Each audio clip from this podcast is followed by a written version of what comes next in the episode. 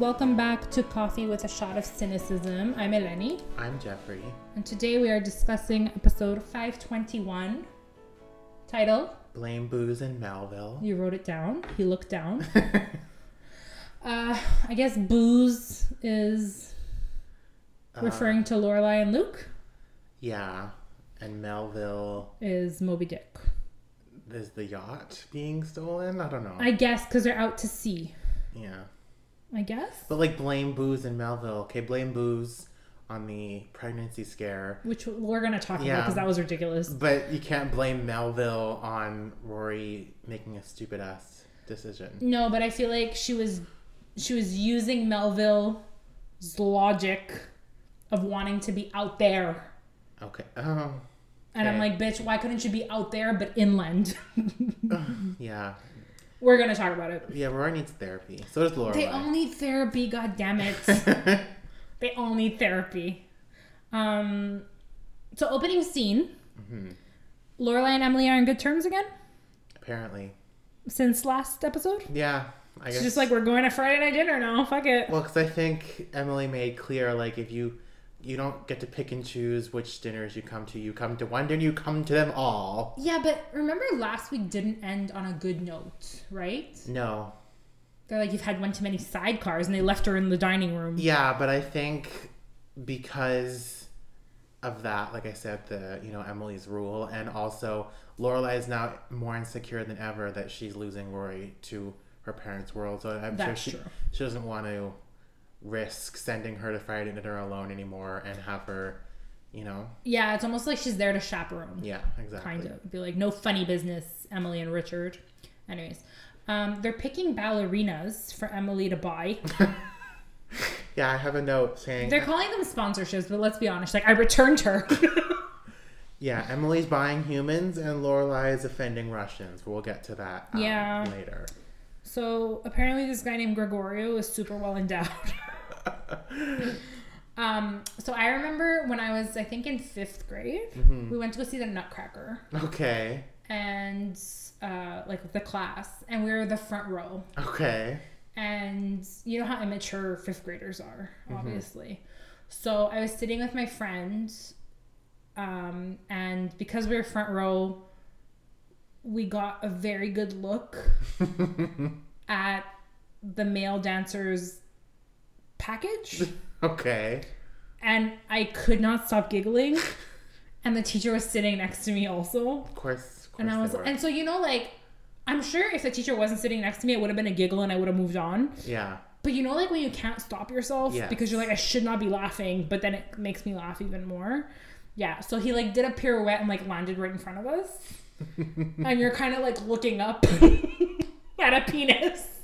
Well, a closed penis, obviously. Yeah. But like, I could not stop laughing. Why did they make the clothes so tight? I don't know, but it's a good question. Like, especially for men, that's the problem. That's the thing. Like, why are his pants so tight? I mean, let's not complain at this point, but, you know.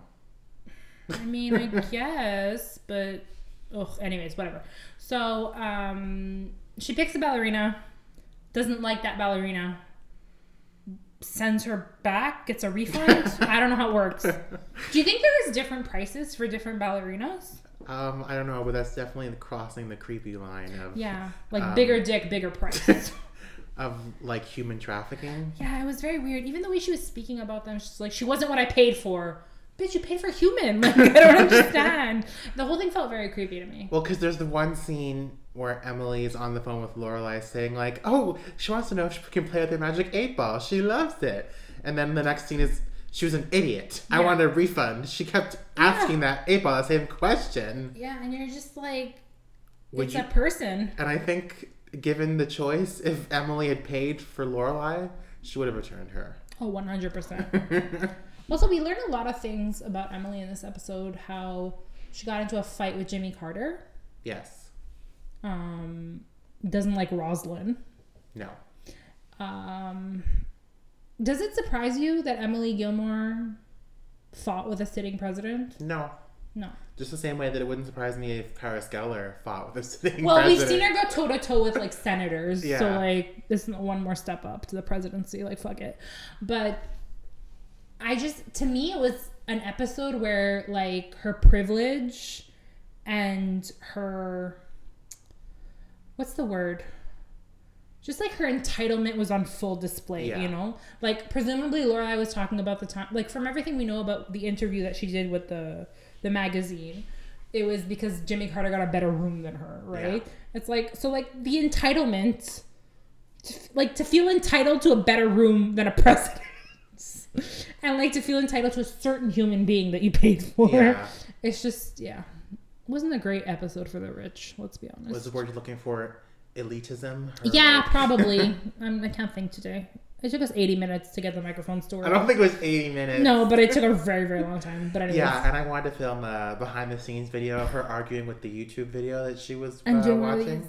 you can't see me, but like I'm shaking my fist. Yeah, But- like a, a true Greek slash Italian would. Anyways, but yeah. Anyways, we got it working. That's the thing that matters. Um, okay, then Lorelai is helping Rory transfer her stuff because presumably it's almost the end of the semester. And can I just tell you, this is the height of 2000s fashion. Yes. She's wearing a giraffe print wrap dress on top of a wide leg trouser Yeah. and a pointy toe shoe. Yeah. Makes, Nothing fits. no, it makes sense though. I know it makes sense for 2005. And and you know what? I don't know what I thought when I saw that the first time I watched it, but I was probably like, "Oh, she's so chic." And I just have to say, if there's any baby Gen Zs who are listening to this podcast, Yeah. please don't bring this back. Seriously. No. The dress on top of the shirt. No. the dress, the number of times that I've seen like throwback pictures where celebrities are wearing what's clearly a dress on top of jeans. yeah. And you're like, Considering there are enough Instagram accounts um, clearly run by 15, 16 year olds that glamorize the years 2005, 2006. yeah. No, thank you. Like, stop bringing back low rise jeans. The higher the jean, the better. And the thing is, I, fi- I find a lot of times, like, you know how, you know, we grew up in the 2000s, so we remember how bad the fashion was, and we didn't want to repeat it. But I remember, like, my mom at the time in the 80s thinking, like, oh, 80s fashion was so bad, don't bring it back. But then when it came back, she was like, oh. And I feel like the same thing happened with the 90s. Like, in, in the 2010s, when the 90s nostalgia was at was was at its peak, I found people mm-hmm. like like oh we can make this chic again. There's no way we're, we're making the 2000s chic again. So the thing is, I think in 80s and 90s fashion and even 70s fashion, there are elements of it that were really nice, hmm and those came back. Yeah, Whereas I feel like now they're picking the ugliest things to come back. yeah, But maybe because there was no good parts. yeah. You remember that reel that you you shared once a long time ago? I think it was where it's like a teenager discovering. Like mm, jean shorts, I think, or something for Oh, the a first time. skort. A skort, a skort. Yeah, Yeah. you're like, so she like went thrifting and she's like, I got shorts, but it's a skirt. And the guy was like, Oh my god, I'm so old. Are you discovering skirts? I used to rock those things. I'm sure you did. I love them because as a girl, it gave you the freedom to like run around on the playground without being like demure and accidentally flashing someone. Yeah. You know? Um, but still being a little feminine. exactly. no, I love those things. But yeah, I think um, I wouldn't mind if they brought skirts back. I mean, did they they did did they leave? I think so. Okay. I think they left. I wouldn't mind because I don't want my thighs to chafe when I rub Yeah. them together. That's a whole different body issue. You also you, you also don't like shorts in general. I hate so- shorts. I don't wear shorts. Yeah. So The last time I wore shorts was 2017. wow. and that was because I was forced to by the Italian climate. Okay. And even then, it was like one Wow. pair that I That's had. That's impressive given the climate crisis. I know. The era of global boiling. Moving on. So, Lorelai gets an advance copy of the magazine. yes. Uh, before we move on, I have to Oh, ask. so sorry, sir. When was the cover story of this magazine given the go ahead again? Because wasn't the last we heard that she called and said she wanted to call it all off. Yeah, So when did when did it become a thing again? I don't think we saw that on camera. No. So all of a sudden it was just happening again. Yeah, Okay, I call bad writing again. probably. They just forgot, I think. My guess is, if I had to guess when it happened off camera, it was probably when she started getting attention from Br- Richard's business guy. yeah. She was probably thinking like, "Oh, hey, I'm I'm doing something. Like I'm going somewhere. This might be really good for my career." But you and I both know having, you know, dabbled in internet journalism, so to speak. Well, you being my number one supporter and, and me dabbling in online journalism. The only the only Um, online journalism I use that term loosely I do is the newsletter Okay, so you know. and my having- fan fiction writing Yeah. days. you know, having been been my number one supporter through my freelance writing career thus far, that um, it doesn't work like that. In terms of you tell someone it's off, like you tell an editor it's off, it's off. Like there's Yeah. no there's no resurrecting that again. So Maybe they were really um, desperate for content, maybe. but Well, the editor really loved it, right? So that maybe she jumped at the chance to. I think that that that would be my guess. I think they're like this is something. So I'm thinking for like a travel magazine, Mm-hmm. it was probably really outside of the box. Like here's this woman making Pol Pot and like Mussolini. Yeah. like jokes and talking about a former president and like her mo- like it was probably super colorful in a way that a travel magazine never was before. Exactly. So they're like, "Oh, she wants to run it again? Do it, do it," you know? Yeah. But also I feel like if you pr- like if you film, I'm I was gonna say film. if you like plan a cover story and do the photo shoot and send out an interviewer and like plan your layout around that and then mm-hmm. they pull it. I feel like as a magazine or a newspaper or whatever as a publication you would be scrambling too. True. to find something else. Yeah. so maybe she pulled it and then they started scrambling because they had already planned it. Mm-hmm. And then she was like no don't pull it. And they're like phew thank god Yeah. because we didn't have anything else you know? Yeah, you're probably i'd like to think they were more organized than that but you never know I mean, in the world of Amy Sherman Palladino, anything exactly anything like goes. we've been forced to accept looser plot lines Yeah. True. like a hockey arena in Stars Hollow? Absolutely not. The lake and the lake. the lake that's somehow behind the school. But anyways, um, okay, let's talk about Lorelai's story this episode. Okay. So she gets an advance copy. hmm Um, they get invited to a like launch party, I guess is the Which way was say it. also kind of just implied. Like all of a sudden, Luke and Lorelai are, are in a limo. Well, we no, have- they kind of said it in the beginning of the episode where he's like, "I have to get new pants." Oh yeah. Yeah, for the party. They're But still, like at this point, is this is this is what I mean when I say like at this point in the show, um, in my opinion, it starts to die creatively because like Luke and Laurel, I feel like a B plot at this point, and then all of a sudden we know we know how the season ends, and then we know what happens throughout season six, so it doesn't stay a B plot for long. Yeah. But I find that like at this point they have a really hard time distinguishing Rory and Lorelai as separate stories. could be, yeah. And as you and as you said um, in one of our last episodes, season six is very internal and very, um, you know, what's the word? I'm like, you know, very. It's not action packed, shall Yeah, we say? it's very- It's not very plot driven. No, it's very character. It's It's more- It's, very internal dialogue, character driven. Monologue. that type, yeah, that type of thing. So for I just find that like they don't have a lot of distinct like they're they're not able to just to distinguish. Yeah. I think another problem with this episode and to some extent like the last four episodes of the season Mm-hmm. is they've tried to pack too much into too little time. Yes, exactly. So even this episode, we said it last episode, but even this episode felt jam packed. Like it was scene after scene after scene after scene where something's happening. Mm-hmm. Different setting, different Stars Hollow, back to Yale, uh, limo, Luke's apartment, hospital, Sookie's house. You're like, what the fuck is going on? like you know, I don't know how much time is passing between all these things Yeah. either, which sometimes um, happens in the Gilmore Girls world where you're like. Mm-hmm. They were just at Friday night dinner. Why are they at Friday night? Like you don't have to think about it too hard, but it's one of those things where it was just like go, go, go, go, go yeah. and there was a lot going on this episode. So Lorelai's party and scare, uh, Rory's feedback at the newspaper, and her and Logan, Sookie giving birth, um, Luke's own storyline with the house, Kirk somehow being super rich. Like it was a lot of shit, Yeah. you know, and. I would have rather seen more of Lane than Sookie. Right? Where's Lane? I know. We have like eight episodes where there's no Lane. But anyways, um, going back to the limo. So they're in New York Yeah. for the, apparently this launch party. They're both drunk. Luke's ranting about New York. He hates New York. Yeah. Fucking hates it.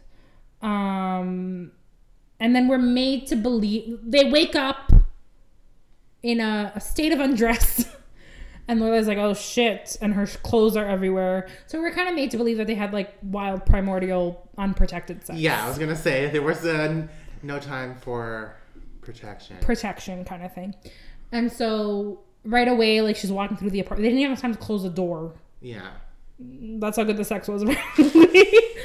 um, and Lorelai is panicking because presumably they didn't use protection. Yeah. My thing is, as a woman in your late thirties, Would you not be on the pill? or or just be more responsible in general. Don't slut shame. I'm not. Laura. Slut, no, no, kidding. no, no, I'm no. I'm not slut shaming. No, I know because it, it maybe sounds like that. My thing is like you already had one, Mm. for lack of a better term, unwanted pregnancy. Oops. Yeah. One oopsie baby. my mom refers to herself as an oopsie baby, and it makes my heart hurt. okay. well, she was born 11 months after her her sister. Okay. Like you yeah. were 100% surprised. Sorry to break it to you, Mary. but anyways, um, but yeah. So like, wouldn't you want to be more prepared, especially if you know when she's talking to Rory, she's not exactly sure how Luke would have reacted, and she's panicking. Like, especially if you don't know how you feel about having another kid, wouldn't you want to be overly prepared? And I understand things happen. That's why I'm glad we live in the day and age of Plan B. If it's if it's legal in your area. Yes, well, it's available over the counter. Okay. Um, but it took a very long time for it to be available over the counter. By the Yeah. way, No, I think um, it she was like late 2015. and I think she should. Also, sorry, Yeah. sorry, just because so shitty. It doesn't work if you're over a certain weight.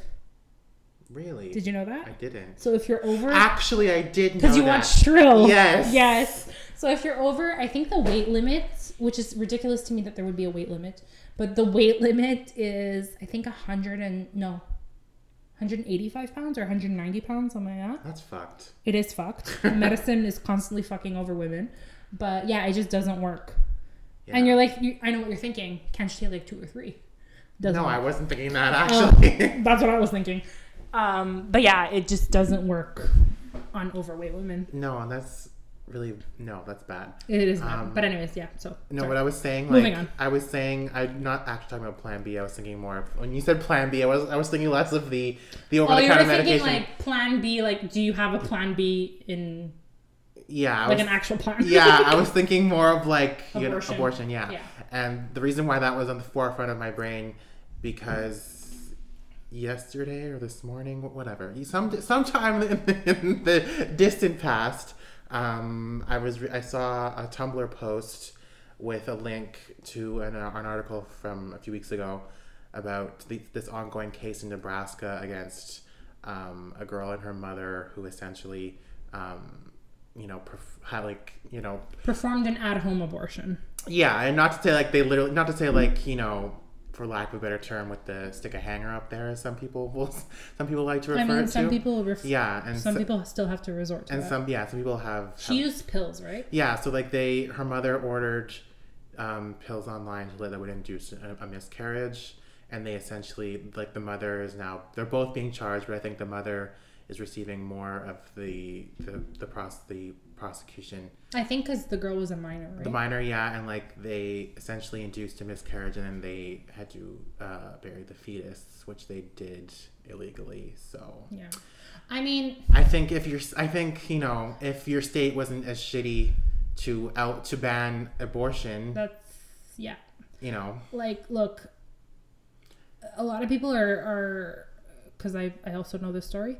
A lot of people are like, well, you don't bury a baby, like you know what I mean? And I'm like, well, when you're desperate enough, hmm you will do anything. yeah, like women used to travel back in the 60s and 70s before the days of Roe, used to travel like hundreds of miles to meet a stranger that they heard about through word of mouth yeah, that would like knock you out with illegally procured drugs on like a kitchen table and you'd wake up hopefully you'd wake up you know what i Yeah. mean like people are gonna do desperate things um and I was thinking of, have you ever seen the Cider House Rules? yes That's I'm thinking of that as well, which I think was a bit more humane, but sadly, you know, like you said, you, you travel hundreds of miles to someone you don't know, and hopefully you're not pregnant anymore. You Yep. know? And hopefully you wake up. Yeah.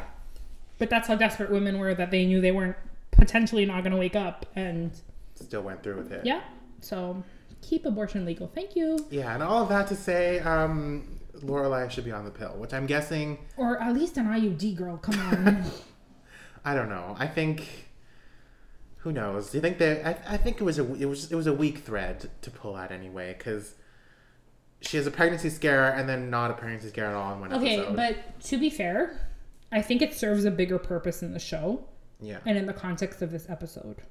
So, on the one hand, you have Luke desperately trying to get this house to like grow his family, which is implied. yeah, and then Lorelai having this scare and not wanting to tell him, Mm-hmm. and also making a joke with Rory that he would have bailed.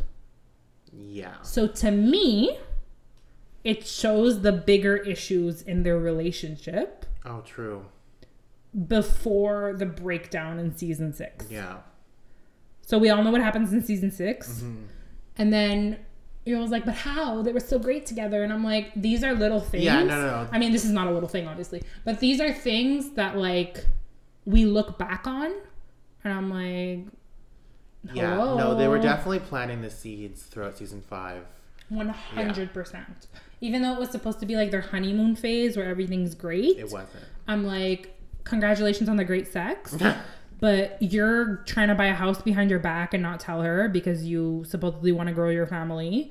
And you are potentially pregnant, but don't want to tell him because you know he's going to bail. You know he wouldn't bail, but you know he's going to bail. Like, is that a sound relationship? no. So you clearly both have things you need to work on. You know? Also, I want to talk about the ridiculousness of this pregnancy scare. so she had unprotected sex. Yes. And then two days later was craving an apple. That's because you're for like you said they're forcing so much into one episode, right? yeah, so then like be more explicit. Tell me it's a week later or Yeah. something, you know? And I want I really want to talk about you I want I want to know what your opinion is on what fruit is a metaphor for in this episode. Oh god, I don't know. Because at the beginning remember at the beginning in the in the cold open they're eating fondue Yeah. and You're not eating any of the fruit, Emily says. yeah, and they're like, ew, fruit and then all of a sudden Lorelai's craving an apple. Yeah. So I don't I don't know. I didn't have time uh, to concoct some kind of English major, uh, read too much into this type of Media studies. yeah. But to me, I think like the fruit is almost like it represents kind of everything that Lorelai is not, and it's like almost to imply that like she does like almost to imply that she doesn't like being pregnant. Maybe. Yeah. I thought it was much simpler and like be fruitful. Okay. Well, there's some there, there's something there. This English major is very tired and just got a diploma, I mean- so don't make him think. No, but it could be it could also just be like they they did Emily's talking about fruit in the beginning and they want to remind us not that they have to but they want to remind us that the Gilmore girls don't eat fruit so that when she does eat fruit Yeah. we're we're just as shocked as she is and we're like oh my god Something- a Java junkie baby Something's wrong. exactly Yeah. yeah, okay. so it could it could also just be not that deep as, Yeah. we, as we're fond of saying on Yeah, this but see, I love how we, we always say it's not that deep, but we both. but then we spend 40 minutes deepening it Yeah. Anyways, I don't know. I don't know what to tell you about a metaphor. I don't. I don't know either. But yeah, who knows? um. Also, there's a really awkward moment where Lorelai is asking Rory about what kind of contraception she uses, Yeah. what kind of birth control she uses. Um, I have a question for you. Uh huh. Do you think, I thought you were gonna ask me if I was on the pill. I'm like, no, girl, no? Uh, I am not. where would what would that even do? It's just sugar pills in your case. it reminds me of the episode of Friends where um, Chandler and Joey are, are using Monica's ovulation sticks to see if they're Oh. ovulating, and they're like, she's like, guys, stop it! Those sticks are expensive. Or how about the episode of New Girl where Schmidt swallows all of Jess's birth control pills? Ah, yes. And he's like, I'm so aware of my nipples right now. Uh, you were gonna ask me something. I was gonna ask you. So Lorelai starts the conversation with Rory by saying like, "Hey, what kind of birth control are you on? You know, you can't leave it up to the guy. Are you on the pill? Like, you know." And Rory's kind of evading the question, as would I, because she's in public. Like, I get it. Um. So Rory asks her like, "What's going on?" You know, like because the questioning is kind of coming out of the blue, and she's like, "I might be pregnant." So, do you think she like should have told her that? No, I think at that I think at that point Lorelai is like I think she's psyching herself out almost. And I'm not gonna say she she knows she's not pregnant, but it's almost like she's so freaked out that if she was be if she had a moment to be rational about it, she would be like, okay, no, wait, let me let me find out for myself before I start having a meltdown in front of everybody. So But like she clearly already had a meltdown. She stopped a doctor in the thing. She's like, "Can you put me in a machine?" yeah, Like, no, bitch, we can't put you in a machine. yeah. So you I think I guess my question is, when you have a pregnancy scare, again, not you. when you have a pregnant, when any person has a pregnancy scare, do you tell the child you already have? I mean, no, it's just an extension of how inappropriate their relationship I was gonna is. say she needs more friends Yeah. because she obviously doesn't want to tell Sookie because Sookie's in labor. Like I, she's got other things on her mind. Like you need more friends yeah. to talk to about this, or a therapist.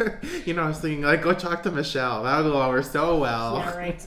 But I'm just, it's just, yeah, like like you said, it's just like an extension of this thing that we've always said that their relationship is sometimes inappropriate. Sometimes. Like there's close and then there's inappropriate. Yeah. So I, I I don't think it's a great thing to be like, oh well, I had unprotected sex with your stepdad and we might be pregnant. Like TMI number one, and also wait, Yeah. like, because that's the thing. That kind of thing, whether it's two days later, a week later, or whatever, that's the thing you worry about with your friends Yeah. Being like, oh fuck, I have to wait, I'm late, like this and that. It's not the type of thing that you worry your child with, Yeah, it's true. you know? Yeah. I Even if she's 20. I don't care.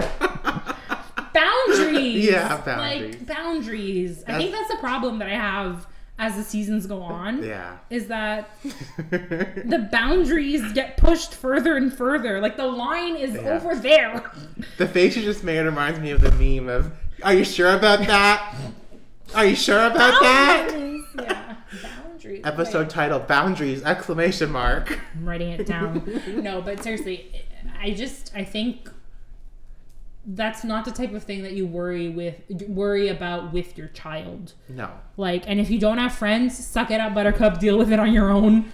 Or like you could I think she could have easily spoken with Sookie about that, even just in passing, or like Listen to me very carefully. If I was in labor and it hurt, as it does, tell me all your gossip. yeah. I want to take my mind off the fact that I'm pushing a watermelon out of my nostril. Well, considering it's like she craves the apple in the hospital and then Sookie has the baby, Mm-hmm. it's like okay, she has a lot in her mind, but like Sookie's always been there for you, and like you just said, like she's willing to. She's I'm sure she's looking for a distraction at this at this point in her family life. So, Right?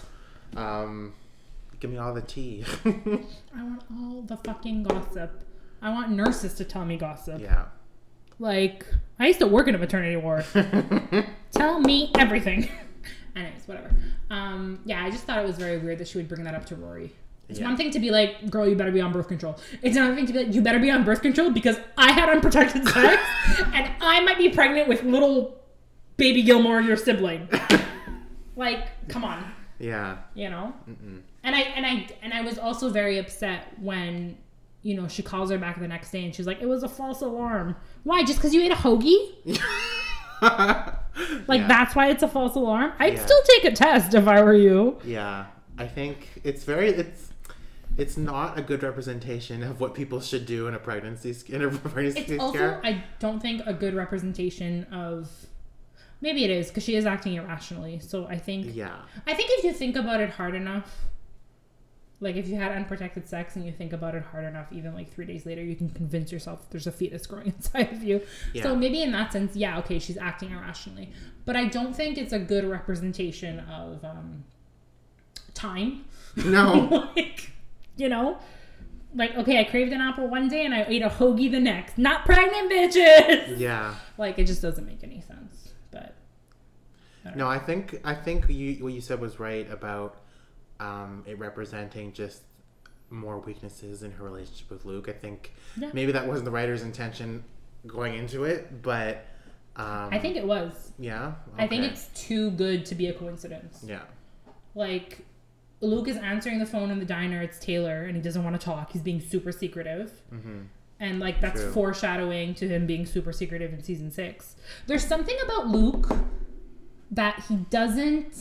I don't know if he doesn't trust Lorelai or he doesn't trust her reactions. Maybe I think he's like a catastrophizer.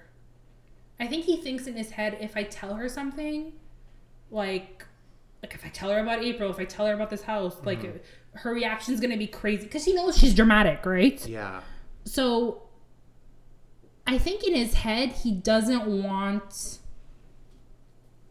he wants to do and like do his thing 1st hmm and deal with it later kind of thing. Yeah. Like he doesn't want to have like he doesn't want to talk it out with her. Well, I can kind like not to get ahead of ourselves, but I can kind of see where he's coming from with that in terms of um like when especially if you're dating someone who has big emotions or like you know i'm thinking of like kind of with me and my mother or even you with your mother i'm sure where it's like i'm gonna do this thing and tell my mother about it after the fact so that it's you know Yeah, but me and my mother is different than like my partner in life. yeah exactly And so I'm like I'm never gonna buy a house like No. without telling anyone. And if like if you don't have I that, wish. if you don't have that much trust in your partner's big emotions, then But it's also like for me, it's kind of a slap in the face because even on Lorelai's part, by the way, mm-hmm. not telling him.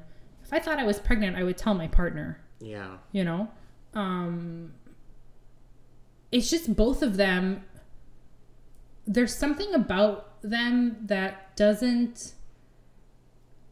Either they're scared of the other person's reaction, or they think they have to do it alone, or they don't trust the other person fully, or they think because they know each other so well, they're anticipating reactions already. yeah, When really there's no way of knowing, you know what I mean? No. So, and like, you know, things might have been f- like it might have been fine to keep something when you were friends from each other when you were friends. Mm-hmm. But that's not this, you know? no. So, I don't know, I get mad. no, I think it, and I think a lot of it remains to be seen in terms of what they were like, where they wanted to go with this thread of the like, they, because they they pull it a lot in term in season five of like let's throw this at Luke and Lorelai and see what happens, and yet people are still like, but they're made for each other. It's like So, I think two things can be true. I think they can be made for each other and also be shitty. and also like not be shitty. Relax. no, but I think like have really bad timing and make really poor decisions. okay. So I think maybe they weren't ready to be in a relationship in season five or Yeah. six when they broke up. And sometimes you need to fuck up to say like I shouldn't have done that, Yeah. and like I would have done things differently. You know, like hindsight. hmm You know. And I think it's really telling of the proposal when it happens. So, but we'll put a pin in that. We'll put a pin in that for next time. Um, let's talk about Rory. Okay. Poor, beautiful, pale Rory. Yeah. So, where should we start? Let's start with Rory.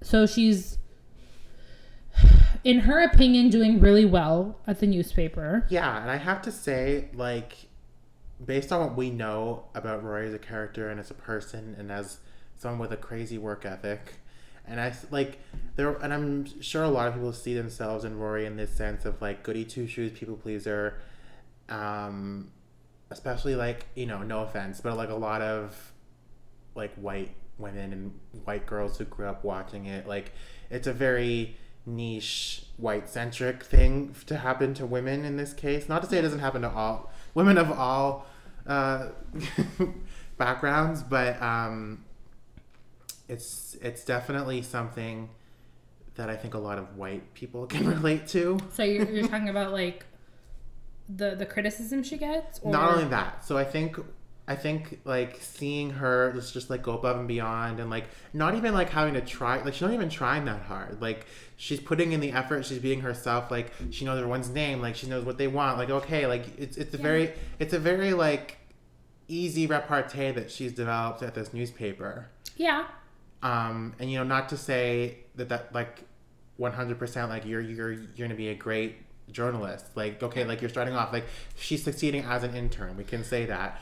I Yeah. think it's a I think it's the, the performance review itself like I think it was important for her to get criticism like that. Like important for her to have some constructive criticism because you know her whole life she's been told she's so great. Like oh look at our Rory, Rory's great, blah blah blah. Like that definitely you can't tell. Like even someone like her, you like that has to go to your head. Like no matter who you are, that has to go to your head.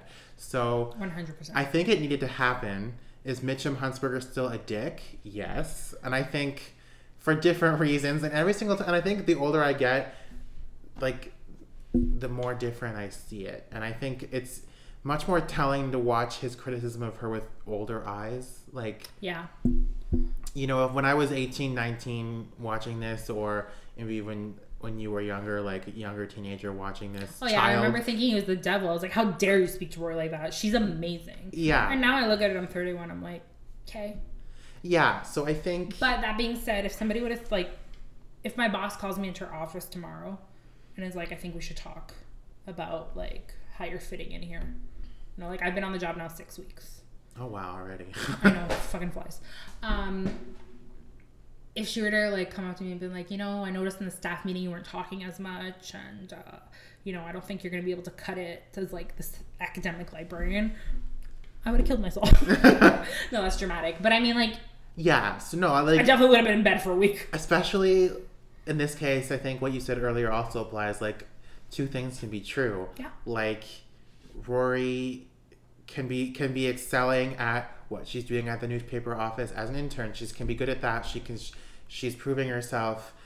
Does she also have some weak points that Mitchum points out? Yes, like you know he encourages everyone to speak up. Like that's your kind of if you Yeah, know that that's you know that's your moment to say something. Okay, and she missed it. Does that mean she's gonna make she's not gonna make it as a reporter? No. So I think that's super a naive take for Mitchum to have. Yeah. And like such a male take as well.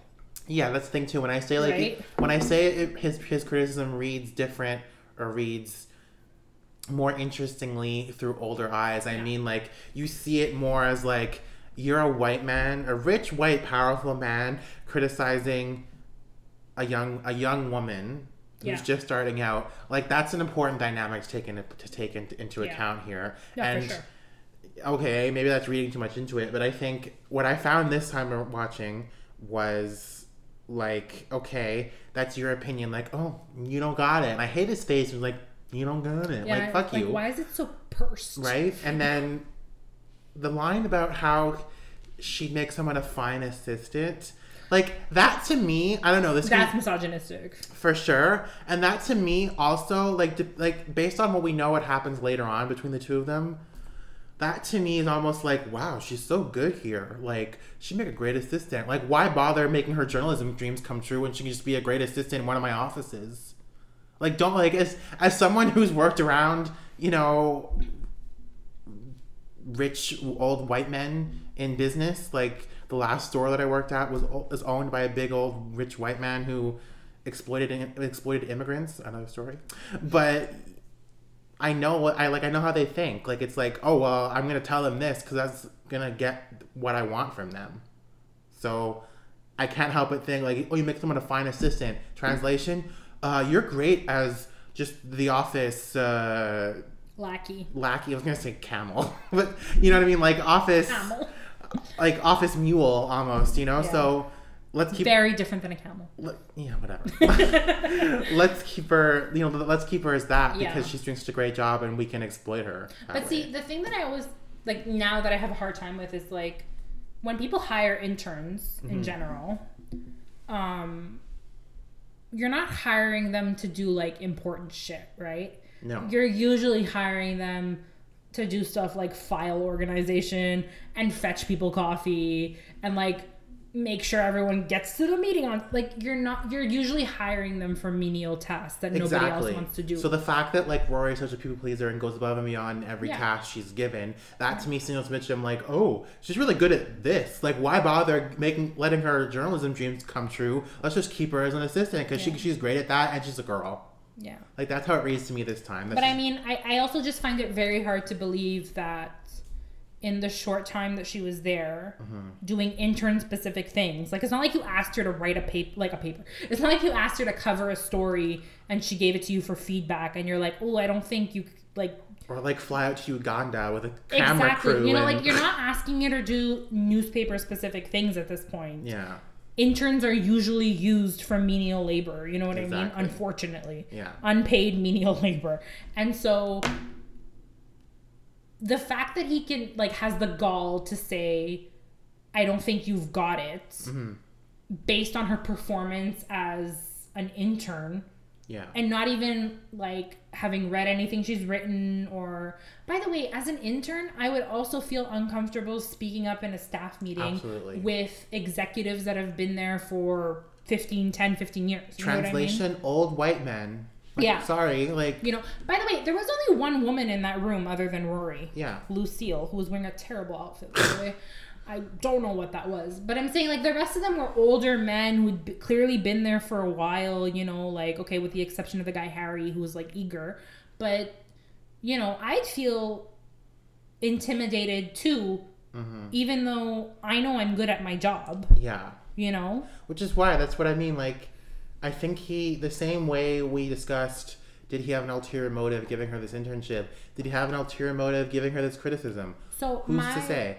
my assertion still stands. I don't think he did it like to break them up or to drive a No. wedge. Even this criticism, I No. genuinely think he's just a rich old white guy Yeah. who is like she's really good at being an assistant. She's a doll. Like That's yeah. That's Yeah. exactly what I meant. Yeah. you know what I mean? Like this whole thing about him being a criminal mastermind no, that's Logan's. That's- like no Yeah. because i was even i even watched a clip of um scott patterson's podcast you know they post clips yeah. on instagram and they were talking about so they're at the episode um like a couple of episodes before this where rory has dinner at the huntsberger house Mm-hmm. and they were talking about is mitchum like complicit in the dinner so they said something like when Logan tells him, you know exactly what happened, and he's like playing dumb, they're like, he's absolutely a villain. He knows, he knows. And I'm like, guys, I don't think you're giving him too much credit. I don't think Yeah. rich white men like that give a fuck. Yeah. They're just like, no. I'm curious to hear what they're going to say about the next couple of episodes and even this episode. But they seem to be of the opinion, and a lot of people seem to be of the opinion that he did this all on purpose. Mm-hmm. Like to build her up just to crash her down again. And like, just No. to get at his son. And I think you're giving him way too much credit. No, so I don't. Is he an ass? Yeah. Probably. Like all rich white men. Yeah. But I don't think, you know, for the purposes of destroying his son's life. No, so when I said ulterior motive, I wasn't No. I know what you're. You Yeah, I wasn't saying. necessarily referring to him wanting to break up Logan and Rory no, or whatever no, no. it was. I know what you were saying. It was Yeah. just I brought it up because I found it really interesting that that theory still resonates with so many people. Yeah. That like he was the mastermind beho- behind all of this. I'm like, no, Yeah, he's just a dick. And sadly, Scott Patterson's podcast is going to take the position of whatever the most fans believe in. I think so too, Anyway, because he is doing it with fans. yeah. You know, Um, at the end of the day. anyway, all of take a take all of what we said about Mitchum, put that aside. So that is can be true at the same time as did Rory need to receive this kind of this kind of constructive criticism for herself as a people as a goody two goody two shoes people pleaser? Yeah. Absolutely. One hundred percent. So that's what I mean when I say two things can be true. Yeah, And I think I think it's good for as much as it hurts. but it's telling when she's like, I've always done what people what is asked of me. And like Yeah. that's telling. Like watching that as an adult, like watching that as a 25 year old versus watching that as an 18 year old, like Or an eleven year old. 11 year old, to me, like that's very telling, and Yeah. I think she has a lot like she has a lot of growing up to do. For sure. And Guys, she's just 20. exactly, so It's This- her first technically like outside job, even if it's not a job. You know what I mean? And maybe, maybe this is why I was so aggravated watching this point of the show for so long. Um, because I think, again, keeping in mind, two things can be true. Stop saying that. Subtitle. um, I think Rory, like, she needed to make the decision that she makes in at the end of this season in one episode's time. Like, I think that is its own its own issue. But at the same time, part of me just also is just aggravated and just frustrated over the fact that like you, you let one piece of criticism derail your entire life. yeah and like Yeah. the fact and then also the fact that like you're so much of your, so much of your identity is wrapped up in your schooling and your your your ambition and your dreams like yeah okay that makes sense and i'm sure and it's a lot it's a, it's a reality for for a lot of us but that's a problem like you're you know like your your whole identity shouldn't revolve around that if it's especially if it's so fragile that it, it can be knocked over like jenga by this rich old white man Yeah. so i think that's But I don't think that's unrealistic for a 20 year old. That's the thing too. Like that's why like I'm so torn. That's why like season six, like end of season five, se- beginning of season six, she's giving me such a headache Yeah. because when you stop and think about it, it's just You see both sides all the time. All the time. it's like, well, no, I can see what she means, but also I'm on, I can see where Lorelai's coming from, and I'm like, just eh. Yeah, because I'm with you. I think she probably. Not everyone is going to like you all the time. Not everyone's going to think you're the bee's knees at work, no matter how hard you work. And for someone like Rory, whose entire identity again has been wrapped up in that, Yeah.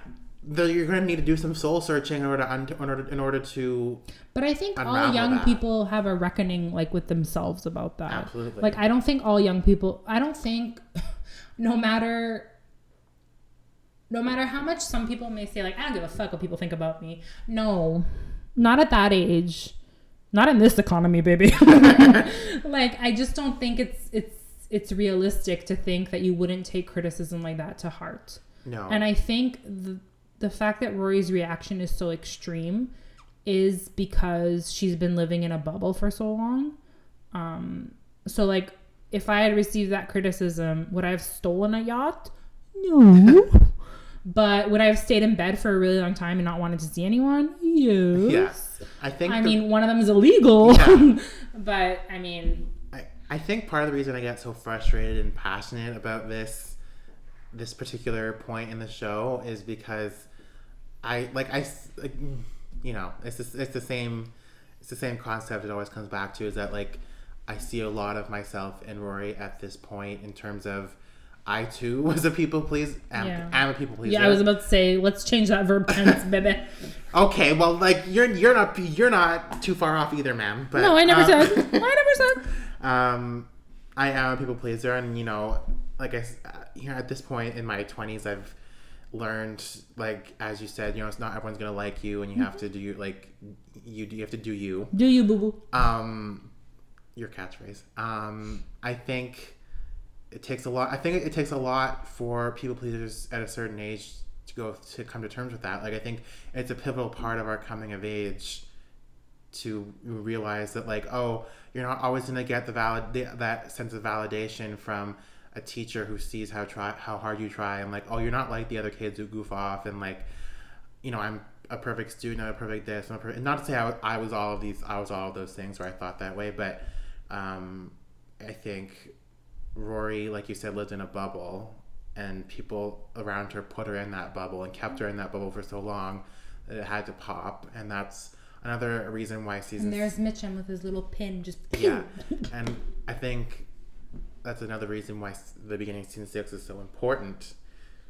And as you watch it when you, as you get older that's why i think it is more important that it's that that, that happened. But it's frustrating to watch especially especially like when i was 18 19 20 watching it being the same age as rory having had the same people pleasing inclination as she does. And it's like you let oh you let one piece of criticism not like knock From you a- down. My my thing is not only did you let one piece of criticism ruin your entire fucking life, Mm-hmm. but you let one piece of criticism from like the top 1% who, you know, was born into generational wealth Yeah. and had everything handed to him. I should also they let that yeah. derail your life. You know what I mean? Somebody like in this day and age in 2023, like the Mitchum Huntsbergers of the world are so out of touch Yeah. with life in general, life of an average 20 year old, that I don't know if, if somebody like in Mitchum's position had said that to me at this point in my life in 2023, I would laugh in their face because I'm like, clearly you're just delusional at this point. But let me ask you, like Tell me. 20 year olds in 2023 would 100% like especially 20 year old I don't think 20 year olds in t- 2023 give a fuck. Oh, that's what I was gonna say. I think the So- planet's burning. They have no money. They can't afford a house. Everyone's trying to strip their fucking rights. They're gonna go, ha, fuck you, and walk out Yeah, of the room. so I was gonna say 20 20 year olds in 2023, especially 20 year old women. Yeah. Like they're gonna recognize We're like oh fucking wits end. r- like rich old white man in his glass castle is gonna tell me I'm I'm nothing. That's a different like culturally we're in such a different place now. Mm-hmm. Yeah. My question is, do you think Rory was in that place in 2005 as, as a 20 No, year no, no. Okay. But I think it's because the times were different, even in 2005.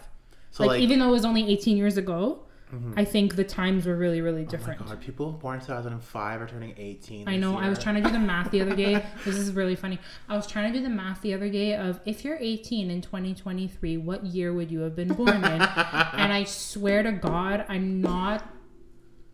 I'm so embarrassed to say that it took me way too long to come up with the year 2005. I was like, 2012? No. What? Huh? I was in the shower. it took me. It took me forever, forever. And then I, I told my mom the story, and she was like, "Eleni, 2020," and I was like, "That's three years old." She's like, "Wait, what?" I think she misheard me, to be completely honest. But I was like, "What did you just say?" now I know why I'm so dumb. But anyways. but yeah, just to tell you, math not my strong suit. But I think to come back to it, I think culturally we're in a very very different place. Yeah, like you I said, think like planet's burning, stripping of our I don't have rights. time for your bullshit. Yeah.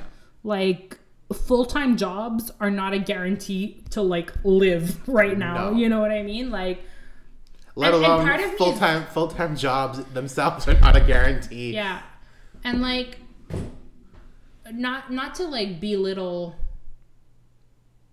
I don't know. It's just it, it not to say that there's no whatever. I'm, I'm just trying to say I think it's a very very different time. Yeah. and like i'm i've said this before and i'll say it again i'm i'm in awe of the newer generations that aren't afraid to like speak their minds and be outspoken and like like i work with 20 year olds and teenagers now who have like so many opinions and like aren't aren't scared to be like hey actually no you know what i mean and i'm like that never would have happened Especially with when like, i was first starting in my field Mm-hmm. which was six years ago that wouldn't have happened and growing up even in high school and in CEGEP like especially with their like sexual and gender identities as well. yeah but but just like their rights as well Mm-hmm. And the fact that we're we don't give a fuck that we're leaving them a shitty planet I don't know why I say we. I'm only 30. But, like, you know what I mean? Like, the older generations are like, ah, global warming, whatever. I'm Like, yeah, whatever for you, Edna, because you're going to be in the ground. but, you know, like, I worry about, I have a two year old niece and not even a one year old nephew. And, like, what kind of life are they going to live? Yeah. you know, because because you wanted to fly a private jet and go to fucking space, Elon Musk. Like, you know, And what I mean? honestly, in my opinion, no offense to like, you know, people still looking to start families, but in my opinion, Mama, no. yeah, and that's what I'm gonna say. In my opinion, like maybe think twice before having like before bringing another life into this world. Like that's just my opinion. No offense. Yeah, I mean, if there's any people listening who are in the midst of But it's growing true. It's, be, it's becoming an issue for a lot of young people of like, why would I want to bring another child into this world where it used to be when you left this world, you left it a little bit of a better place. And now it's like, Nuh-uh. We're just tearing it to shreds. But I'd like to point out that the generation that said like leave the world a little better than you than you did when you got here. oh, here. completely destroyed it. Yeah, that's like a, They destroyed the fucking planet. that's a that's a boomer concept. yeah, they destroyed the fucking planet Yeah. and they're bitching at us for some reason. Yes. How come? Okay, boomer. Anyways, but yeah. Mm. You know, while we're on the topic of boomers, should I tell them about no. you should write about it in the newsletter. in the newsletter? Because I feel like. Because if you start me on the subject, I'm not going to shut up. you know what I'm gonna say? Yeah. Your review. Your my- article. My article, yes. Yeah, not your review. Okay, your fine. article. I will, I will get into. Should I? Should, should that be the hot topic section of the Yes, because I actually also have opinions that I would add, like that I'll add. I'll add. I'll supplement your thing. Okay, well, I'll preface it by saying because anyone who's not subscribed to our newsletter should obviously subscribe so they can they You can idiots. they can read. Um, I wrote a list for Book Riot of eight overrated classics, literary classics, and eight books you should read instead. Um, let's just say it got a very, very um, Negative. yeah. I was gonna say pa- Reaction. I was gonna say a very passionate reaction, but it was negative. It was pretty negative from some people, and you know who these people were? Boomers. Yeah, and you know, I can, you know, I can tell they were boomers not just based on how their emails were written, but the fact they sent me emails. Like they, they, just tweet at you. yeah, they tracked down my website, they found my email, and they sent me a message. Meanwhile, uh, you know, Twitter is Bless your heart. yeah, Twitter is you know garbage these days. But I did get a couple of tweets, but I just I I mean, to I be just fair, locked I just locked my account at that point because it's happened several times now where I've gotten online harassment. but I'm trying I've to written. find the actual um, tweet from Book Riot, that one that was published. Mm-hmm. Um, and there were a lot of comments underneath their tweets announcing your article Uh-huh. that were equally hilarious Yeah, and from boomers and non-boomers alike. And my editor informed me, one of my editors informed me that I'm trying to find it. um, I made a, actually I made a headline on another on another uh, site talking about Twitter controversies of the week, Oh, good lord! and it was about how I As did. if it's a controversy. It was about how I didn't like Lolita. Like it was basically the headline was basically like a like writer catches shit for not liking Lolita, and my response to that, like you know, in jest to my editor was Lolita's not good. that and also like the world is burning the world is literally burning and you're writing headlines about me not liking lolita anyway Say it again. what Say it again. say what again lolita is not good what's, what's funny You're so white. Okay. how do you Uh, say lolita Lolita. lolita okay, Anyways, well, whatever. It's a trash book with trash subject matter. anyway And Uh, why they made a film, I'll never know. I Um, didn't i was today years old when, when i found out there was a film super pornographic. okay i know i think i did know that I mean, you wouldn't expect anything less from Lolita. Um, I can't find it for some reason, but we'll find it later and talk about it. and we'll put it in the newsletter, but it's very funny. Um, let's talk about Sookie's storyline with Jackson. And you know what I'm talking about. the vasectomy The what? the vasectomy Fuck me. there go your glasses. There go my glasses. Um, the what? The vasectomy Vasectomy. okay, good job. Um, I was pronouncing it on like that on purpose. I know. Vasectomy. I and I was telling you stop by asking you to repronounce it. Um, okay, so the vasectomy storyline is gonna get heated in season seven, yeah. but for now, Sookie doesn't ask Jackson. She tells Jackson that he's getting a vasectomy Mm-hmm. because she doesn't want any more kids, which is her right to not want any more kids. I was gonna say fair, considering he's like he wants four and four. and i think that also goes to show like you can go into a, um, a relationship as a woman or as a birthing person and expect what sh- like she wanted three we find out right Yeah. and she was like two is nope like it's enough you know what i mean for whatever reason for the pain for raising two kids for not wanting to raise them in this hellhole whatever your reasons they're your reasons right but don't you think she should have discussed it with him first Yeah. Well, Like she know. legit made the appointment for him. yeah. He was like, "You're going now with Reggie." hey, Reggie. Like, I don't know. I think part of like we. I think obviously it comes out that Jackson is a chicken. This chicken shit. So It's and it's also Is he chicken shit or did you spring it on the man and he needed he probably would have done it if you had talked about it a little bit more. yeah, but I think a lot of t- like a lot of By TV the way, this is not me excusing Jackson's behavior in season 7. No, but I think a lot of um, a, a lot of TV shows that have tackled this type of storyline where it's like, oh, you're getting a vasectomy just so we don't have any more kids, and then I never got the vasectomy, and that's why you're pregnant. Like, it's What stupid storyline by the No, and it's happened. On, I, it's happened on, on a number of other shows. I think it has more to do with the men not wanting their manhood taken away. yes, it's 100% So that. like that's when you're like, oh, shouldn't she have told him about it? I'm like, you know, no, fuck off. Go go, go get yourself snipped and we're done. like so considering it's a much more, uh, you know, yeah, for women sterilization is a very invasive procedure. I was gonna say it's much more of a bigger procedure to get your tubes It's tied. also much more complicated. Um, it doesn't always work, and there's a risk of dying. it's so fun to be a woman. Um, but yeah, so my thing is, I think it for me it always comes back to like this is supposed to be a partnership, and tell your partner that you don't want any more kids. Yeah. It's my body. I don't want any more kids for whatever the reasons are. And I would appreciate it if you manned up, for lack of a better term, and did this very simple outpatient procedure where, like, you literally feel nothing. It's the anesthesia is the part that hurts, by the way. Um, Mm-hmm. so fuck you. but um, I think if she had just told it to him like that, he would have been like, yeah, okay. I don't know. But it's like, give me, give me the child. Go get your vasectomy. No, I kind of disagree. I think You're allowed. I think Sookie, You're wrong, but you're allowed.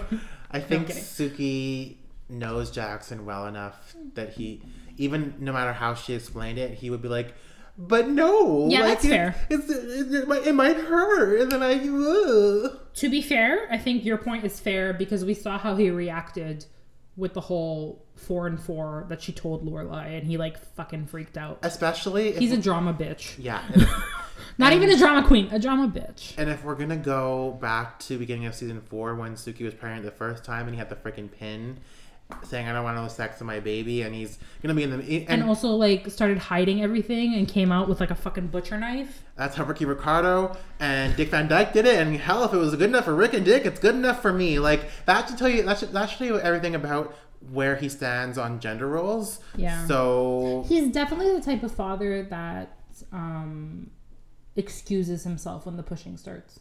exactly. I feel like- So I don't know. I do not blame for Sookie. I do not blame Sookie for saying, "Give me the baby. Go get yourself snipped. Bye." Yeah. I mean, I don't necessarily blame her either, but I think in any partnership, again, like there should be some kind of discussion. What is it with all the couples in Stars Hollow that I want to talk to each other? It's a very it, it's a very clear um, theme. Yeah. Like Do you know that after you get a vasectomy, you have to ejaculate 15 to 20 times? We're getting medical up in this bitch. No, it's because I, I, honest to God, inshallah, we recently, I, I recently did a, a, a project on vasectomies and ejaculation. of course you did. Unfortunately, in my other job, I was the penis librarian. Uh, no, but I learned that after you get a vasectomy, it takes 15 to 20 ejaculations, if you're counting it like that, or two months for it to actually be effective. Oh, interesting. So you have to, so like if you have sex right away, even if you got a vasectomy, like if you have sex, let's say three days later, there's still a very high chance that your partner can get pregnant Hmm. because it takes that many times to like, I guess the non-technical term is clear clear the tubes. I guess for like all the sperm to be, you have to go back and do a test to make sure that you're actually sterile. I laughed because when you said Ejaculation. yeah, when you said ejaculation, I thought to myself, not a good enough reason to use the word penetrate. Yeah, not a good enough reason to do the penetrates. I love that movie. Um, yeah, but yeah, I learned that. Also, the first time I ever learned about tying tubes. Okay. Okay, this is completely sterilization, let's call it, because it is medical sterilization. So I think vasectomies are much more talked about, Yeah. obviously, and I have seen it a couple of times, like storylines and like movies and TV shows of like he was supposed to get a vasectomy, but he didn't want to get a well, fuck off, you know, like shut up. um, the first time I actually heard about tube tying was unfortunately during this show called Home Improvement. Oh, I thought you were gonna say Gilmore Girls. Tie your tubes, idiot. No, no. This is before Gilmore Girls. Yeah, so I used to um, watch Home Improvement when I would come home. It used to play on YTV. Yeah, but it was also on like the Fox like reruns Yeah. part of the afternoon, whatever. And um they had three boys and they were talking about more permanent forms of birth control. Okay. And Tim Allen's character was vehemently opposed to getting a vasectomy and is like, we'll just tie your tubes. And his wife is like, well, she was giving him statistics, and the statistic I most remember, and this is back in like 2001 or 2, whatever. So probably we've come a long way since then. But the statistic was like 30% chance of like losing sensation like when you have sex altogether mm-hmm. and like something crazy like 50% chance of it failing and like and then you just have a fucking scar across your spine like it's hella invasive. Yeah. and it like and in the us it's not covered under anything mm. unless it's medically necessary. And it would have actually, if, if you watched on Home Improvement, it would have been before the 2000s because that Yeah. show was on in the 90s. So. But it would have been like i would say early 2000s though because it was in the later seasons when the kids were grown up. But in any event whatever. It was the first time i i i, mm-hmm. I had a like a vasectomy sterilization storyline. And i remember thinking like what an asshole. Like even back then that i was young i remember Yeah. him thinking like she's explaining it so well. Just go get a vasectomy. Yeah. even though i wasn't quite clear on what the you know whatever it was. So it would have been 2000 it started in 91 it ended in 2000 so um like even though i wasn't clear on the procedure itself i was like he's being unreasonable. Like go get a fucking vasectomy. Yeah. it's literally you're in and out in 15 minutes. Like go. Yeah. and then ejaculate a bunch of times. Whatever. I don't know. Um i want to talk about luke in the sauna Before we move on to that, I have to Oh, I'm a- so I have to ask just because you brought up Home Improvement. Oh, Did you buy into the Jonathan Taylor Thomas craze? no i didn't i think i was too young Yeah. because the show started before i was born Yeah. I was born in 92. Uh, do the math on that one. but uh, yeah, so by the time I started watching it, even the reruns, I was still too young, I think. hmm And I never found him that good looking, anyways. Yeah. When I used, I so I was I was into Home Improvement reruns. Tim Allen's a garbage human being, by the way. I was gonna say for a while when I was when it was on YTV, and I used to watch it all the time at my grandmother's house. And then one of my aunts actually bought me the first season on DVD because every time she would come over to my grandmother's house, I was always You watching. just watching. Yeah, I was always watching Home Improvement, but more more just because it was on, you know. Yeah. Um, and yeah, I love. I used to. I honestly, I would I would get a little excited when it was the older seasons. I did find him more attractive when he was older, not when he was like a small child. Yeah. Um, so yeah, probably like the older, like like you said, the later seasons when they're all more grown up.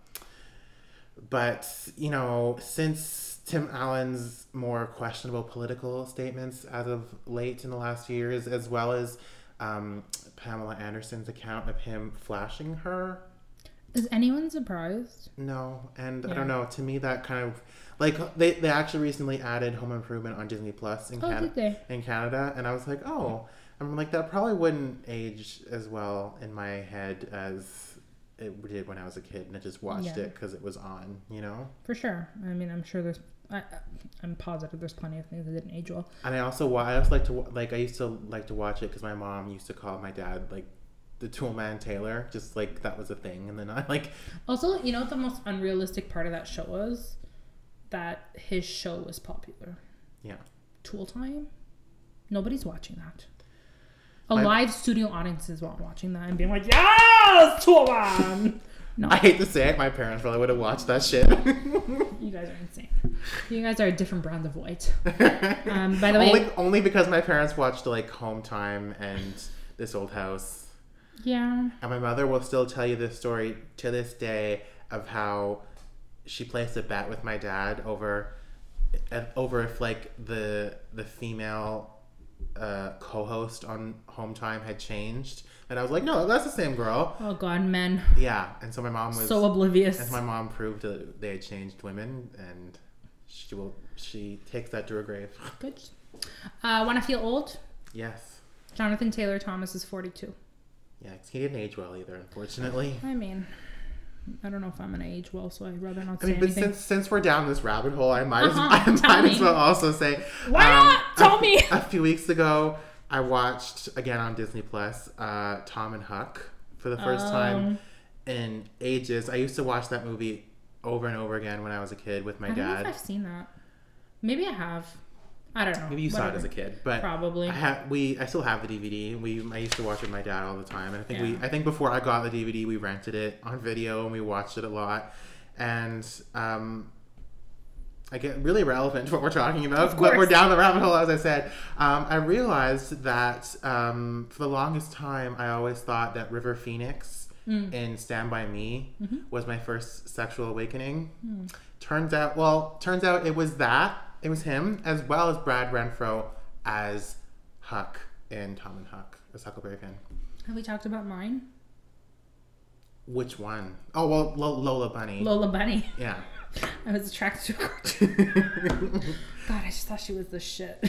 and funny, until I grew up and people talk about, like, oh, I loved, like, I had a crush on this cartoon as a kid, I was like, I don't remember having any crushes on cartoons. You're the weirdo because Lola Bunny like, maybe, Pr- maybe, maybe Prince Eric, but Not even that Yeah. idiot. Okay. Um, Ariel, like you gave up the ocean for him. Mm. Like, bitch. Anyways, um, have you seen the sequel where her daughter wants to become a mermaid and go all back to the sea? Disney sequels are the worst. Not- Lion King 2, terrible. There was only one direct to direct to video sequel that was actually worthwhile. Which was? Cinderella Two: Dreams Come True. No, absolutely not. I thought you were gonna say the Goofy movie because that one was really good. Yeah. I learned the choreography. Never mind. Moving on. An extremely goofy movie. Yeah. Well. Um. Okay. Let's talk about the sauna. The sauna. A steam room, Good thing whatever. you remembered because we went full. We were way off on I mean, tangent. that's what I'm saying. There's so much shit that goes on in this episode. That's why my notes are jumbled. Um, okay, so Luke finds out that there's a competing offer in the Twickham house, yes. and Taylor tells him that the competing offer is coming from Kirk. well, he didn't say it in so many words. He said it on the phone. We didn't hear it, but We didn't hear it, but we know it's he had two hundred and fifty thousand dollars, quarter of a million dollars saved two up. hundred and forty-six thousand dollars, just shy. Well, no, she was forty-seven, and he says might be forty-six, if, or no, it might be however many. Whatever, 'cause of the donuts. If he gets a donut, Idiot. and oh I want to ask you something. Do you think it's been fifteen thousand jobs? No, it has. Number one, it hasn't been fifteen thousand jobs. I believe it's been eleven years. I think eleven years, by the way, is a. I'm only thinking of the word in French. Surestimation. It's underrepresented. And under It should be more yeah. than eleven years. You're a grown ass man. like, let's say he's 35, Mhm. which is generous in my opinion. Yeah. Eleven years. You only started working when you were 26. I mean, I don't think he's that old, is he? Okay, let's say he's 32. You'd have to cut him open and count the rings, remember? Let's say he's 30. I don't know. Okay, whatever. 11 years of work. Number one, the math isn't mathing. 11 years of work, however many jobs you've had. It's not like you stay at any long enough to get like benefits or anything. No. You're also always at the diner at all times of the night, so this is part time work. hmm 250 grand. Not in this economy, babe. Not even Stars Hollow. I've been working since I was 10. Okay. I don't have $250,000. well, we shouldn't broadcast that because it's child labor. Whatever, I was happy to do it. no, but I mean, the math isn't mathing. Yeah. Like there's some generational wealth there which makes sense to me because somebody named kirk is like you have to have like money to name your child kirk I don't know if it's generational wealth, honestly. generational stupidity generational inbreeding Maybe, who knows? okay well the math isn't mathing i'm Yeah. sorry it's not he invested well Yeah. It's not from working Yeah, maybe. Like, like he would, invested in amazon early like come on I would go more with investments or something rather than generational wealth. I don't see it. I think. The only reason he's I too said that I is- feel like he's too simple. yeah i guess beverly hillbillies i don't know but yeah no the math isn't mathing i'm sorry Um, so Luke asked to speak to the town elders, which are these mystical, mythical people Who meet in the sauna? who meet in a fucking sauna to have a schwitz. like what? What are they? The fucking Oracle of Delphi? I, I've never understood the appeal of a sauna, honestly. I've been to a dry sauna. Okay. Like so, there's no steam. Okay. It's just really, really hot, and it's meant to dry out your skin, so that you can then plunge in a polar pool. Okay. Never do that, by the way. Never. I had not. I had to. We went for my sister in law's birthday one year. This is the worst day of my life, by the way. and I've had trauma, mama. um, we went to um, like this spa for my sister in law's birthday one year, where they have like cold tubs, hot tubs, and saunas. Access to the saunas. So it's like a Finnish spa, like Nordic spa, whatever. And um, so what you're supposed to do and what we did to get the experience and i'm like this will wake me up because we went at 9.30 p.m Okay. and i was working an 11.30 p.m shift Yikes. and i needed to be woken up so i was like right before i leave because i left before everyone to go to work i was like right before i leave i'm gonna plunge myself into this polar pool to like wake me up so then the people were like okay so if you want to do that go from the hot tub that we were in to the dry sauna where it's like terrible. Like you feel like your skin is gonna crack. Ugh. just like sucks all the moisture out of your body. No thanks. and then plunge into the cold pool and then you'll be good they tell me. Um absolutely not. Never again in my life. Never again. They're like it's so good for you. So good for your skin for your body for your mind. Rather die. Rather fucking die absolutely not so what? You you jumped into the pool and you want and. had- you literally you cannot you jump in you're like oh and you like pop out again and you're like no no no no no no no it was awful but yeah um so i've been to a, that kind of sauna Okay. Yeah. I don't.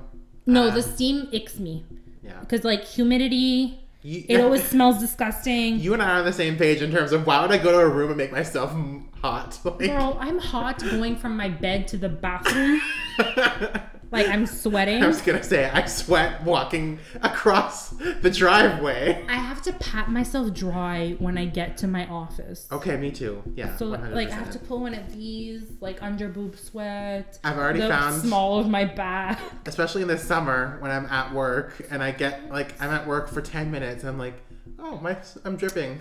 Feeling a little warm.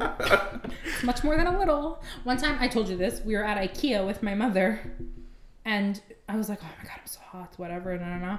And she's she reached over, and we had been there for a good hour, and she reached over to put her arm around me oh yeah. for some reason, and she was like, "Ew, you're disgusting." and I'm like, I told you I sweat a lot, you know? I, I, I take medication that makes me sweat. Yeah. And I've been telling my mom that, and she's like, Yeah, I know it sucks, blah, blah. But she didn't know to what extent, like, the sweating was happening. Yeah. And the look of complete on her face was hilarious, to be honest with you. I was just like, Yeah, makes it all worth it. But she's like, We've been in here in the air conditioning for an hour. How are you still sweating? Uh, bitch. Yeah, it's not good. But anyways. um, yeah, so they go meet these oracles. I don't know, it's all very mafia. Yeah. And then like the the guy who decides that Lucia at the house is like covered his Covered in a towel. his head's covered in a towel, which is supposed to, to be achieve maximal f- shits. I don't know. I guess to uh, make it seem more mysterious. Yeah. It's, it's also just like laughable. Like of course Stars Hollow is gonna meet. In But also, sauna. yeah, ASP is very obsessed with mafia movies, I feel like. So Yeah. the the idea of having like the town elders like what would you even call what what makes them the elders? Probably like some kind of count. Like knowing Taylor, if Taylor's part of it, he's probably some. It's probably some town council. Yeah, it's probably like a city like a mix between a city council and a probably like trustees, Yeah, because- property owners. Well, because like once upon a time, like you know, 17, 18, 1800s, like elders were like the ones who founded the, the property or whatever, you know. So yeah, but it's 2005. yeah. So, but I'm thinking like Get a real government. when they use the term town elders, it's like a, it's um It's like a term from a bygone era. that's what I was gonna say. Yeah. Probably. Okay, well, whatever. I still wouldn't take a business meeting in a sauna. No. Um, I especially wouldn't strip No. like Kirk did. And sadly, you know, not to uh, get too much into this, but as soon as whenever you Google Gilmore Girls Kirk, the first thing Is that what comes up? Yeah. I'm gonna test it right now. or like Not Kirk, that I want to see his body. and but- no, and like a lot of people is like discussing how like weird the actor looks shirtless, and it's like you know what, bitch. that's not let's not body shame. Like Well, no, we're not gonna body shame. Number one, number two. I'm sure you don't look good shirtless, but anyways, yeah, it's one of the top pictures. It's not fun. It's not fun, by the way. I'm not. I'm saying that because I don't like sweat. yeah, Not for any other reason than your body's your body. Good, do you, boo boo. yeah, But um, and I'm looking at like the steam, and I'm like, ugh, gross. Uh, yeah, there's probably mold growing in a corner. Oh yeah, yeah. Anyways, yeah. But this elder says Luke should get it because we've all watched him pine for Lorelai, and he'll use it to fill up kids, to fill it up with kids, fill up kids, fill up them kids. And then Kirk says something which I find hilarious. It's like, I can fill it up with kids. Well, not biological kids. I'm like, that's probably for the best. yeah, Pass along your night terrors to unsuspecting children. yeah. Um. So yeah, it's settled. Luke is gonna get the house, Yeah. but still not telling Lorelai. I guess. It's very yeah, it's very frustrating to watch just because communicate. Like why like That's the thing that I'm trying she to didn't say. she didn't like the house when it was the museum. Like why do you think all of a sudden she's gonna want it just because you bought it for her? Because so that's what I'm trying to say. It's like it's something that a normal couple would talk about. Maybe not the house itself, but moving in together, like a future. Yeah. Let's talk. Come on. Use your words. yeah, I just don't get it. I don't get what the secrecy is. I don't understand. I don't get it. I I'm, I'm gonna go with what you said earlier about it just poking poking holes in there. I think it's Uh, foreshadowing, honest to God. Yeah. I think it's nothing else. But they're mean for each I mean, two things can be true at once. Yeah. Mm-hmm. They could be made for each other, but they could also be not made for each other. At this time, at this At point in time, is what I want to say. time. Especially since there's like a thousand um, fanfics de- dedicated to the alternate reality where Lorelai and Luke moved into the Twickham house and filled it with children. There's also fanfics about what would have happened if she actually got pregnant, No. like if she was actually pregnant. And then you know what I've recently discovered. So, full disclaimer about me: I recently got back into fan fiction, okay. reading it, not writing it. Um, Did, did I know you used to write fan fiction? I never published it. Okay. It was from me. Uh, what kind of fan fiction did you write? all kinds of fan fiction. Really? um, but no, so I recently got back, back into reading fan fiction Okay. because I was scrolling through Tumblr one day and like a snippet of a fanfic like came up and I was Yeah. like, the writing is really beautiful in this. That's why I love Tumblr. Yeah, I know. So then I got back into fan fiction uh, and whatever. Besides the point, there's also what I realize, what I know from reading Gilmore Girls fan fiction back then is that you know what else is a really big theme What?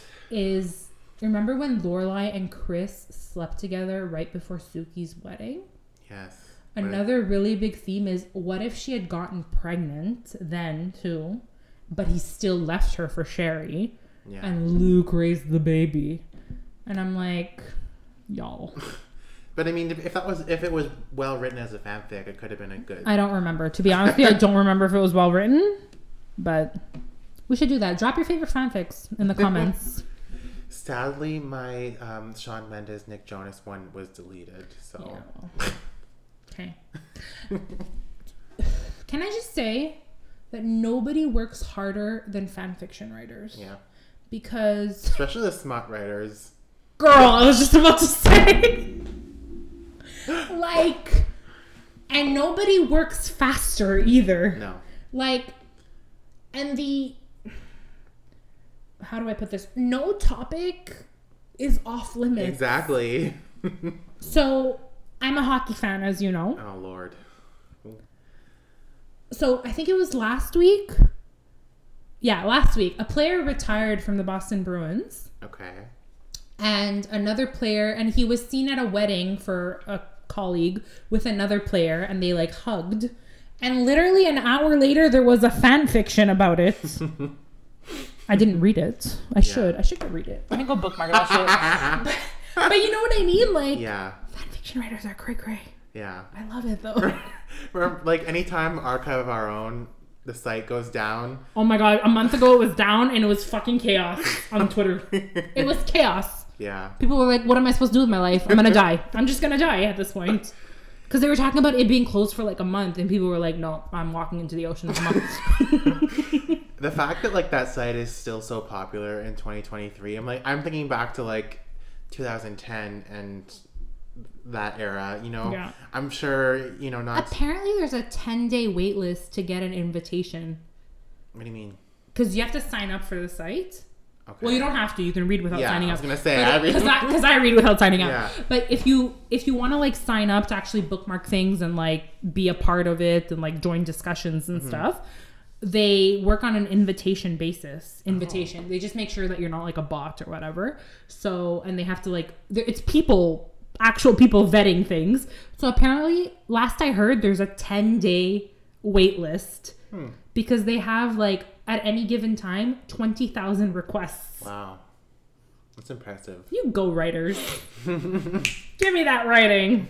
What was I want to Google now? Oh, the hockey fan. yeah fiction. i I'll was gonna ask not to give Leave. not to give uh, joanne any any airtime but Oh, you re- remember the the era of like hardcore harry potter fan fiction so I remember Like, the era. that was my first introduction to fan fiction Oh, was it? way, and yeah. what? Hold on. Was it a weird one? no it was Like a weird couple one? It was only well, it was like in high school, and like I didn't really. I was kind of oblivious to fan fiction for a long time until my friends were I like, were like, um, bitch, look this shit up. Yeah. Um, so I remember one of my friends introduced me to like Harry and Malfoy fan fiction. Yep. You know But what the, the- other big one But is? the ones that I really liked, and it kind of changed my mind on my opinions towards the series. And you're gonna say I'm absolute trash for this, but a lot. But one of my friends started sending me fanfics of Harry and Hermione Harmony, which is their ship name. yeah, that is their ship name. And everyone, she even said like, "Oh, you're crazy." Like I like they're nice to read, but I don't ship them. And like, But a lot of people do. but like ever since I read them, like I can't unsee it when I But you haven't read the books. Yes, I have. I read. Oh, you have. Sorry. I I'm stopped- thinking of my other friend Well, who's no. been saying he's been reading them for eight years. well, no, It's actually, 2023. we did have we did have a kerfuffle about this once when we first met. About Yes, how you were like, "Are you telling me you haven't read Harry Potter?" I'm like, I never finished Harry Potter. I read. I stopped from somewhere around f- book four, but I've. Okay. But Which is when they started getting good, but whatever. oh, Um, I, I disagree. It got, it got other- too heavy for Jeffrey. That's what it is. It- good in the sense that they got very adult and adult and like thematically very heavy. and now I'm not reading anything by Joanne. No, so- I know. Um, it really sucks because those books were great for me growing up. I used to read them with my dad, and like I have great memories associated to them. And they're really like, well written. It's just the. It's just their. It's like fuck Joanne. it's but just anyways, their author is absolute trash. trash, trash, so. trash, trash. Uh, what do I want to say? The other big Harry Potter um, ship. Mm-hmm. Well, there's two. There's Hermione with Draco Okay. that people love doing, and the other one that makes me absolutely sick to my stomach is Hermione with Sirius Black. Oh, Jeffrey's googling. I could see that. yeah, that's a big one. That's a big one. I can see that. That's like that's less gross than I thought you were going for. Was, Why? It would be more gross if it was like Hermione and Crabbe or Doyle or something. I Do- think they've made Doyle, Hermione- Goyle, Goyle. Goyle. I think they've. Made, I was thinking of Doyle from Gilmore Girls. I think they've made Hermione have sex with everyone. yeah, that poor girl. that poor fictional character. Uh, should we wrap this up? yeah, and I honestly the only reason that I started to ship Harmony as they are was because I've never I've never been able to buy into Ron and Hermione. Just like no matter how many times I've tried to open my mind to it, I'm just like, nah. Because it doesn't. I find it doesn't translate well on screen. Okay, but it worked in the book. In the books, it worked Okay. better. I find the best Harry Potter fan fiction that I ever read. I don't know why we're going off on this, but the best Harry Potter fan fiction that I ever, ever, ever, ever read We're here now. was um, the entire series written from Ginny's point of view. Oh, I've heard about that. Yes, So fucking good. you read all of it. Is I it like I don't remember what it's called. Is it like seven books worth, or Yeah, but some parts are like doesn't go into as much detail, or like the second book that is very Ginny centric is more elaborate than let's say the third part or whatever. oh, I'd love to. I'd, I'd love to read the Chamber of Secrets from her. Point of view. That's why. yeah. So like the author, I find really captured her very well, and like her pining for Harry. Do you remember last point about this? Do you remember? we uh, should press stop. Do you remember, um, like, I don't know if it was when the the, the Deathly Hallows was first published, or I think it might have been between that point and when the last movie came out. But there was like that online rumor of like how J.K. Rowling uh, wanted to end the series by saying, "And then Harry woke up under the stairs." I don't know if that was a rumor. I think that was a rumor. Like, for all we know about her at this point, she could she could have started that rumor. Probably. She's a dick. But Don't you realize I used to be poor? I fucking love that TikTok. Absolutely poor. Fuck off, you stupid. I don't know, right? Don't get me started on Joanne. But yeah, so that was the best Harry Potter fanfic I ever read. I don't know what it's called. If you know what it's called, let me know. And uh, as as she said, send us your favorite fanfic. yeah, send us your favorite fanfics From, all from all genres. from Gilmore Girls. Or Gilmore Lately, I've been very into Outer Banks fanfiction. of course, you have. of course, I have. Um, but all kinds of things I've been into. I've actually read a um, a Gilmore Girls smut fanfic Of course, between Jess and Dean. probably. There was a lot of sexual tension. Yeah. They got very close at one point. and at that particular I'm sure. that particular fic was um, quite explicit. Was it your first introduction to gay sex? I read this like just a few years ago, Oh, okay. Never mind then. so no, it wasn't. Um, I'm looking it up. Not them. I'm looking up Gilmore Girls. Yeah. Anyway, um, Where can they follow us? Um, they can follow us on tweeters, as we're still calling it, um, at Gilmore Podcast, on Instagram and threads at Gilmore Girls Podcast. Um, you can email us, gilmorepodcast at gmail.com, and we hope that you will consider subscribing to our email newsletter where you will, where you will get all of the tea that doesn't get spilled during the podcast, which is not saying much because you see how off track we get. Um, you can subscribe to our newsletter at gilmoregirlspodcast.substack.com. That's gilmoregirlspodcast.substack.com. And thank you for listening. We will see you next time. Bye.